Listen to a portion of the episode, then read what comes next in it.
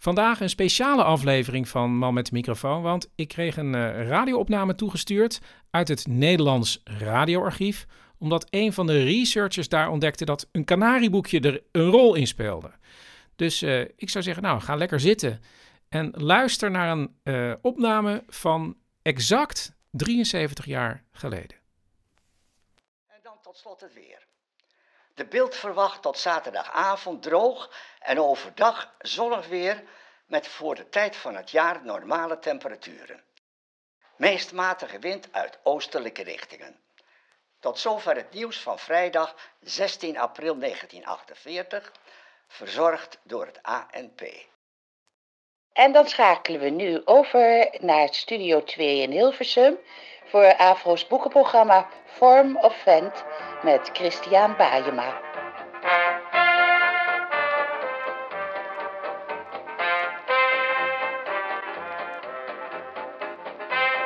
Dit is Vorm of Vent en mijn naam is Christiaan Baaijema. U kent hem waarschijnlijk van het niet onverdienstelijk verkochte boek Het geheim van een lang leven, waarin hij ons leerde hoe belangrijk een uitgebalanceerde relatie is tussen lichaam en geest. En nu doet hij weer van zich spreken met een werk dat zich richt op de relatie die wij hebben met anderen. In Karakters doorgronden probeert onze gast zijn lezer handvatten te geven voor het herkennen van menselijke karaktertrekken. Welkom in de studio Fred C. Brent, schrijver van Canarieboekje nummer 36, Karakters doorgronden. Bedankt voor uw uitnodiging. Graag gedaan. Zoals ik al eigenlijk in de inleiding zei, richt u zich in uw vorige werk heel erg op de mens zelf, zijn lichaam, zijn geest. En nu heel erg op de mens en in de relatie tot de ander en het lezen van de ander. Ja, dat klopt. Ik heb in feite een soort, je kan wel zeggen, een handboek geschreven. Een standaardwerk zou ik willen zeggen. Ja, een standaardwerk voor doorgronden van met wie je te maken hebt, wie er tegenover je zit. Het uitpluizen van een karakter. En dat kan vrij eenvoudig. Zeker, ja. Als u de stappen afgaat die ik in het boek beschreven heb, dan komt u al een heel eind. Zeker. Mijn vraag is misschien, kunt u een stuk uit uw inleiding misschien even allereerst voorlezen? Geen probleem. Ik pak hem even bij. Kijk wat een... Leuk. Oh, dit is zo'n aardig stukje, bladzijde 7 ga ik dan heen. Nu worden karaktertrekken zowel door lichamelijke als door geestelijke oorzaak beïnvloed. Ja. Ook dit is vanouds bekend. Mensen met een bochel zijn meestal zeer snel en scherp in hun antwoorden. Hun lichamelijke toestand heeft daar aanleiding toe gegeven. Ja. Zij moeten voortdurend op hun hoede zijn voor spot. Vandaar dat er zich een sterke trek in hun karakter heeft ontwikkeld. Ja, nou, dat herkennen we natuurlijk ook van kleine mensen. Grote mond. Ja, inderdaad. Het is ook wel geestig misschien nog even door te lezen, want ik heb nog een klein grapje. Ik hou van humor in mijn werk vermeld. Twee schooljongens zitten naast elkaar, de een blakend van gezondheid met vuurrode wangen, de ander is een bocheltje. Ik kan raden wat jij later wilt worden, zegt de roodwangige tot de jongen met de kromme rug. Natuurlijk rechter. Zeker, geeft deze onmiddellijk ten antwoord. En dat is beter dan wat jij moet worden. Bleker. Kostelijk natuurlijk. Het is onzin uiteraard, maar het is een leuke binnenkomen. Het grappen, toch? Nee. Het is verder vrij serieus, schrijf ik door. Ja.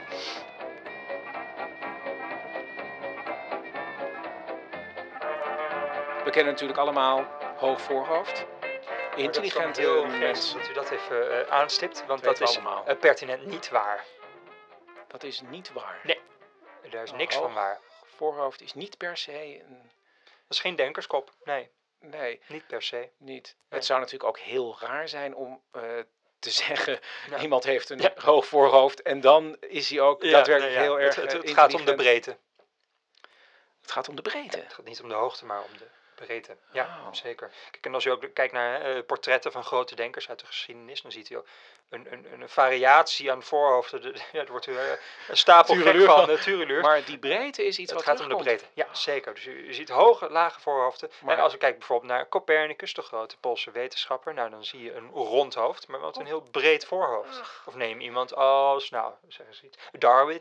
Die had een eivormig hoofd, maar ook een vrij laag en breed voorhoofd. Als we het dichter bij huis houden, kan natuurlijk ook. Dan kijk je naar, noem eens iemand, een Michiel de Ruiter, een Rembrandt, een Gerardus Joling, een Joost van der Vondel. Ja, dat zijn allemaal mensen met lage en brede voorhoofden. Interessant, toch? Interessant om te lezen. En dan zijn we eigenlijk nog maar net begonnen in uw boek. Ja. Want wat ik altijd begrepen heb, de ogen. Ja. Als je naar iemand kijkt, kijk je allereerst naar de ogen. En ja, is het niet zo dat wij allemaal zeggen... De ogen zijn de spiegel van de ziel. Ja, dat hoor ik vaker. Wat kunt u daarover zeggen, meneer Brent? Nou goed, ogen is ook een hoofdstuk inderdaad in mijn boek. Ik heb het ook over de hals, over het voorhoofd waar we net over hadden. Over de handen. En de ogen, ja, daar gaan de mensen natuurlijk, die bladeren daar het snelste heen. Terwijl je over de ogen eigenlijk niet zo heel veel kan zeggen. Ik bedoel, je kan er wel iets over zeggen, maar je kan er niet zoveel... uit concluderen, laat ik het zo zeggen. Kijk, een oog is een onveranderlijk iets. Je hebt de pupil, die verandert, hè, die wordt groter en kleiner, maar dat heeft niks met je karakter te maken, maar met hoeveel licht er naar binnen komt. Dan heb je nog de iris, nou, die blijft altijd dezelfde kleur. Dan heb je het oog wit, die is meestal wit. Nou, dan kan het nog wel zijn dat het rood wordt, maar dat heeft dan meer te maken met niezen, hè, of iets als hooikoorts. Maar het is toch wel zo dat de ene mens heeft grote, opgezette ogen? Ja. En samengeknepen ogen. Precies, maar dat heeft dus niks met de ogen te maken, maar met de ogenleden. Die zijn in dit geval cruciaal. En zegt dat dan iets over het karakter? Zou kunnen. Ik hou mij daar altijd... Ik ben daar altijd een beetje voorzichtig mee met hoeveel je daaruit kan halen. Het zou natuurlijk ook heel gek zijn om... puur op basis. Wat mij wel opvalt is dat u er 5 wel ruimte voor inruimt voor de ogen. Het is een lang hoofdstuk. Een heel groot hoofdstuk. En dat heeft u gezien. Ja. Ja. Het boek was af. Ik had een klein hoofdstuk geschreven over het oog. Maar toen zat ik op 25 pagina's en dacht ik, nou, dat is wel heel kort. Dus daar heb ik iets meer over de ogen bij geschreven. Okay, dus uiteindelijk kunnen we concluderen dat er heel weinig te lezen valt uit de ogen. Eigenlijk wel. Het is eigenlijk gewoon platfunning. Ja. Dan moet er toch wel iets zijn. Zeker. Ja, nee, natuurlijk. Nee, ja, waar ik zelf altijd erg van hou is karakters doorgronden middels de handen en de vingers. En het is misschien wel leuk. Mag ik eerst even een stukje citeren uit mijn boek? Ja. Ik citeer. Zijn de vingers aaneengesloten, wanneer de hand vlak ligt, dan hebt u met een voorzichtig en waarschijnlijk solied man te doen. Hij heeft een goed begrip van de waarde van geld en weet over het algemeen goed wat een ding waard is. Ja. Liggen de vingers daarbij volkomen rustig uitgestrekt, dan is deze man, ondanks zijn goed begrip van geld en waarde, niet gierig of kleinzielig. Maar, naarmate hij zijn vingers minder recht kan strekken, is hij meer op de penning. Tonen zij een duidelijke neiging zich voortdurend te krommen, dan is de bezitter van dit type handen inhalig en is hij gesloten van karakter. Het graaierige zit al meteen in die hand. Inderdaad, dat klopt. Ja. En dat vind ik het ook wel leuk om even uw handen onder de loep, de zogeheten loep te nemen. Ja. Verder bladeren, want ik heb al even aan u laten zien. Ik heb stiekem natuurlijk al even gekeken. Ja. Staat er iets over in uw boek? Ja hoor, een moment. Ja, daar ben ik. Pagina 34. En dit gaat over mijn handen. Zeker. Artistieke aanleg van betekenis wordt, hoe vreemd dit ook mag klinken, het meest gevonden bij mensen met stevig ontwikkelde gespierde vingers. Nou, kijk eens aan. En dan ga ik verder. In veel gevallen vindt u aan zo'n hand tevens de duidelijke en zeer regelmatig getekende knokkels. Ja. Die wijzen op ordelijkheid en organisatievermogen. Oh, nou dat klopt. Is daarbij het voorste lid van de duim iets breder dan het onderste? Nou, dat zien we bij u zeker. Duidelijk, ja. Dan is dit een teken van volharding en doorzettingsvermogen. Ontzettend leuk om te horen, meneer Brent. En wat ook nog een leuke toevoeging is, een vrouw met zulke handen heeft waarschijnlijk aanleg om een uitstekende huisvrouw te worden. Ach, dat is ook leuk om te horen voor de dames thuis.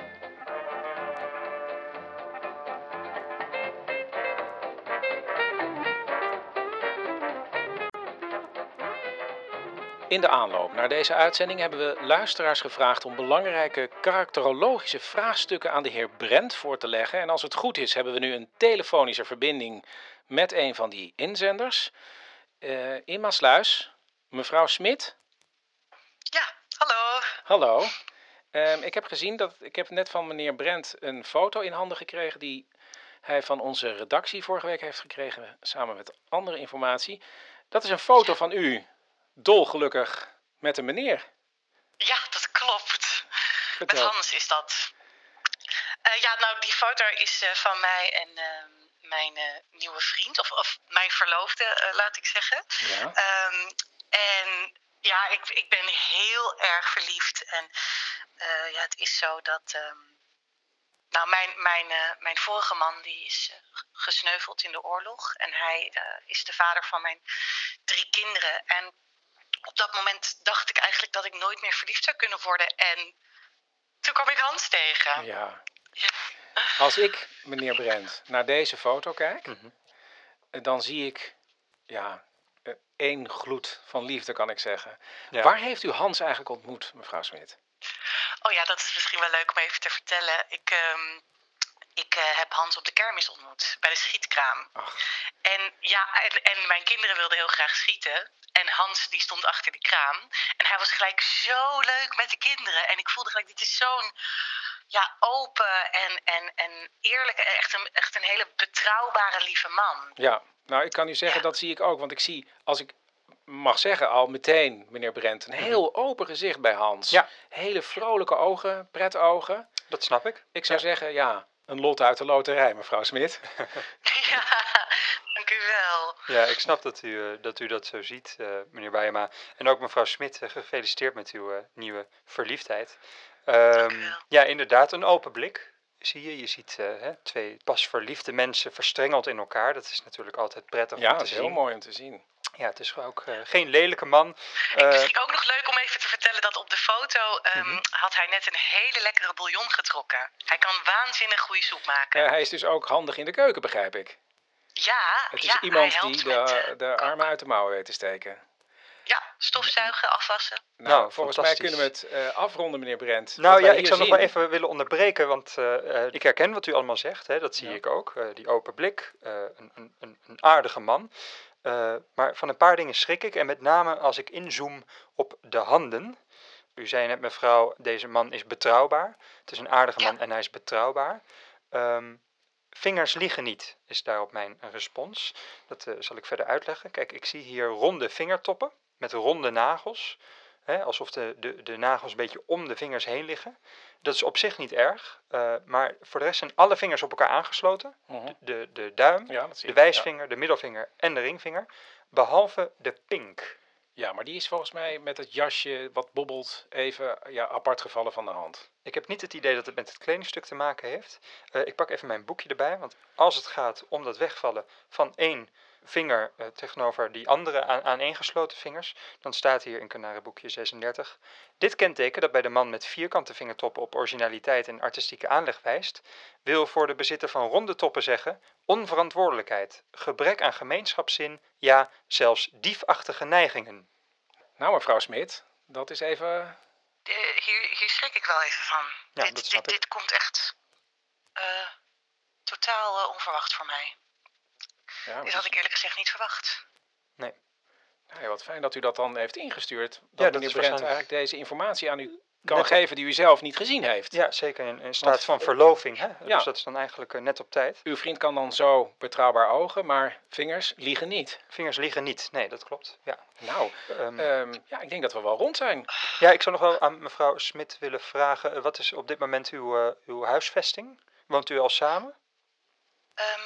Nee. Ah, dat is heel gunstig. Ik wil u een paar dingen aanraden. Ten eerste om zo snel mogelijk het contact met deze man te verbreken, met deze Hans. Ten tweede, het zou niet verkeerd zijn om nieuwe sloten te installeren op uw huis. Of om, als u daartoe in staat bent, te verhuizen naar een ander anoniem adres. Okay. Dus weg uit Maasluis. Weg uit Maasluis, met de gehele inboedel. Als die er nog is, uiteraard. Ja. Oh. Nou ja, ontzettend leuk dat u heeft ingestuurd, mevrouw Smit. En ik hoop dat u wat heeft aan de wijze raad van meneer Brent. Goed. Dank u wel. Ja. Dag. Dag. Ja, wonderlijk toch hoe dingen opeens duidelijk worden als je er echt op inzoomt. Ja, en hoe anders ze lijken dan je denkt. Wat kunnen we veel leren van uw werk, meneer Brent. Dank u wel. En dan draaien we nu een plaat. Axel Stordahl and his orchestra met I Love You. I love you is all that I can say. I love you, I love you.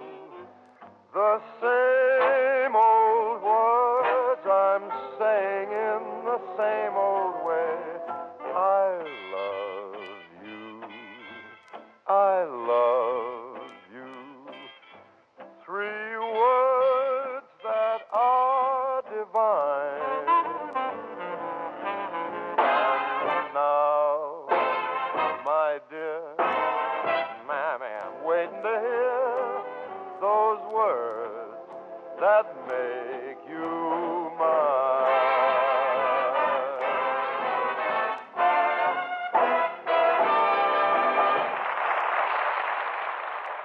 En dan is het nu weer tijd voor een inzending van een van de luisteraars. Want meneer Brent, ik begrijp, u heeft een hele postzak eigenlijk. Het is werkelijk ongelooflijk hoeveel berichten er zijn binnengekomen. Ja. Kunnen ze natuurlijk niet allemaal behandelen. Nee, daar zijn we morgen nog bezig. Ja, nee, ik heb er 4 uitgekozen. Oké, dan zijn we nu toe eigenlijk aan de tweede inzending. Ja, ontzettend leuk. Het is een stukje papier met daarop een tekst geschreven. Ja, want u heeft gekozen voor een handschrift in dit geval. Ja, want als er iets over iemand zegt, dan is het wel het handschrift. Ja, absoluut. Ja. Hartstikke leuk. Ja, ik ben benieuwd. Het is een briefje, een kort bericht, geadresseerd aan ene Egbert. En als het goed is, kijk even naar u, dan hebben we die ook aan de lijn. Ja, als het goed is, hebben we aan de lijn Egbert uit Amsterdam. Egbert? Hallo, met Bert. Oh, Bert. Ja, Bert. Het is Bert. Goed, dus dit is een bericht aan Bert. De afzender, die is doorgekrast. Bent u wel bekend met de afzender? Oh, maar dit is een heel kort... De afzender is bekend, hoor. Oké, dat is fijn. En u mag die naam ook wel weten, maar eerst iets zeggen over wat er staat. Ja, nou dat lijkt mij ook. We gaan even kijken naar de inhoud van het bericht. Het is natuurlijk wel een heel kort leuk, meneer Egbert. Sorry, ik dacht Bert, dat u misschien voor een hele dat u het zelf even voorleest. Ik wil het wel even voorlezen. Ik heb het namelijk juist. Jammer dat u niet voor een brief heeft. Het gaat even een krabbeltje van mij om te zeggen dat ik de komende tijd even druk ben met wat andere bezigheden. Maar ik hoop snel iets samen te gaan doen, mocht de gelegenheid zich voordoen. Ja. Groet. Nou, dit is eigenlijk een hele, heel aardig memootje, volgens mij. Want het is eigenlijk Bert, gewoon een zinnetje. Het is een zin op een papier. Nou, dat viel mij inderdaad ook op dat meneer in de komst weer gezellig met elkaar samenwerken. Wat meneer Bert hier ook zegt, inderdaad, het is een kort bericht. Het is eigenlijk gewoon één zin, opgedeeld in 2 stukken, want er staat een komma tussen. Er zit een komma tussen. Ja, zeker. Wat inderdaad opvalt, het is vrij aardig geschreven. Er staat beste Bert. Ja. En deze persoon sluit af met krachtig handschrift, zou ik en dan staat daar dus een doorgekraste naam. U wilde die naam wel prijsgeven, meneer? Nou, volgens mij... Ik wil hem wel even noemen, hoor, die naam. Dat zegt vijf heel. Het was geondertekend door Chris. Kees, oké. Nou, dit is dus een bericht van Kees. Wat meteen opvalt, het is... geschreven door een krachtig iemand, zou je kunnen zeggen. Oh. Ja, zeker. Een krachtige persoonlijkheid. Het is kort en bondig. Het is opgeruimd ook. Het is een net handschrift.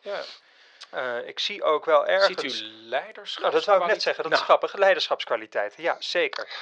Wat mij vooral opviel, was dat de woordjes wel heel erg dicht tegen elkaar aanstaan. De spacering. Wat betekent dat? Ja. Het is natuurlijk heel snel opgeschreven, meneer Brent. Nou, dat je toch beter kan analyseren als iets... maakt in feite niet uit hoe snel of hoe lang iemand doet over het opschrijven van een bericht of een memo. Het karakter komt overal doorheen. Er gaan namelijk bij mij meteen al 2 alarmbellen af. Dat gaat om het woordje krabbeltje. Laat mij meteen weten dat dit briefje met weinig inzet geschreven is, omdat deze persoon reduceert tot een krabbeltje in plaats van een bericht. Dat zie je ook gewoon aan het papiertje, hè? Het is ook een vrij slordig afgescheurd papiertje. Elke brief is aandacht. Precies. Ja. Het is met weinig aandacht geschreven, dat zou ik ook maar zeggen. Dan komt het bericht, is heel positief. Tweede alarmbel, daarvoor pak ik even het boekje erbij, want als u thuis ook even meebladert naar pagina 53, dan ga ik naar het hoofdstuk heel veel tijd meer opscheppersschrift. Ja.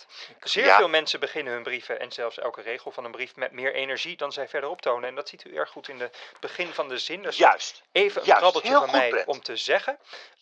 En wat mij ook opviel was, het lijkt alsof de inkt eigenlijk al op is voordat hij begint te schrijven. Ja, ik snap dat u dat zegt. Slechte pen, meneer Brent. Dat is een verraderlijk iets. Het gaat hier bij mij niet per se om een pen met een brede punt. Dat is hier niet het geval. Het gaat hier om de druk op de pen, die verslapt. Oké. Ja. Verslapt. En dan ga ik even verder in het boekje. De flinkheid van de man die zo schrijft, dus met een verslapt schrift, is meer vertoon dan werkelijkheid. Het is het typische schrift van mensen die kranig doen, gewichtig rondlopen, korte bevelen geven, kortom hun omgeving trachten te imponeren. Dat is eigenlijk precies wat ik hier zie. Brent, ik vind het fantastisch. En ik moet nu ophangen. Wij gaan hier afsluiten, want de tijd is voorbij. Dus, en ik wil graag afsluiten met het nummer Comedian Flipper van Glenn Miller. Ik dacht dat wij nog een uur hadden voor deze. Nou, ik denk dat we het gaan afsluiten. Oh.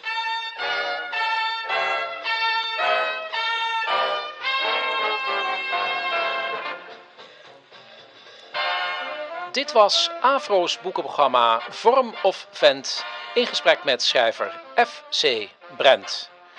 Vorm of Vent is onderdeel van Man met de microfoon, aflevering 55. Aan dit programma werkten mee Daniël Cornelissen, Bert Kommerij, Cecile Heuyer en Jip Smit. Volgende week weer een normale man met de microfoon. En we zoeken verhalen rondom dit Canarieboekje. Leer u zelf zwemmen. Heeft u verhalen over zwemmen? Of dit Canarieboekje.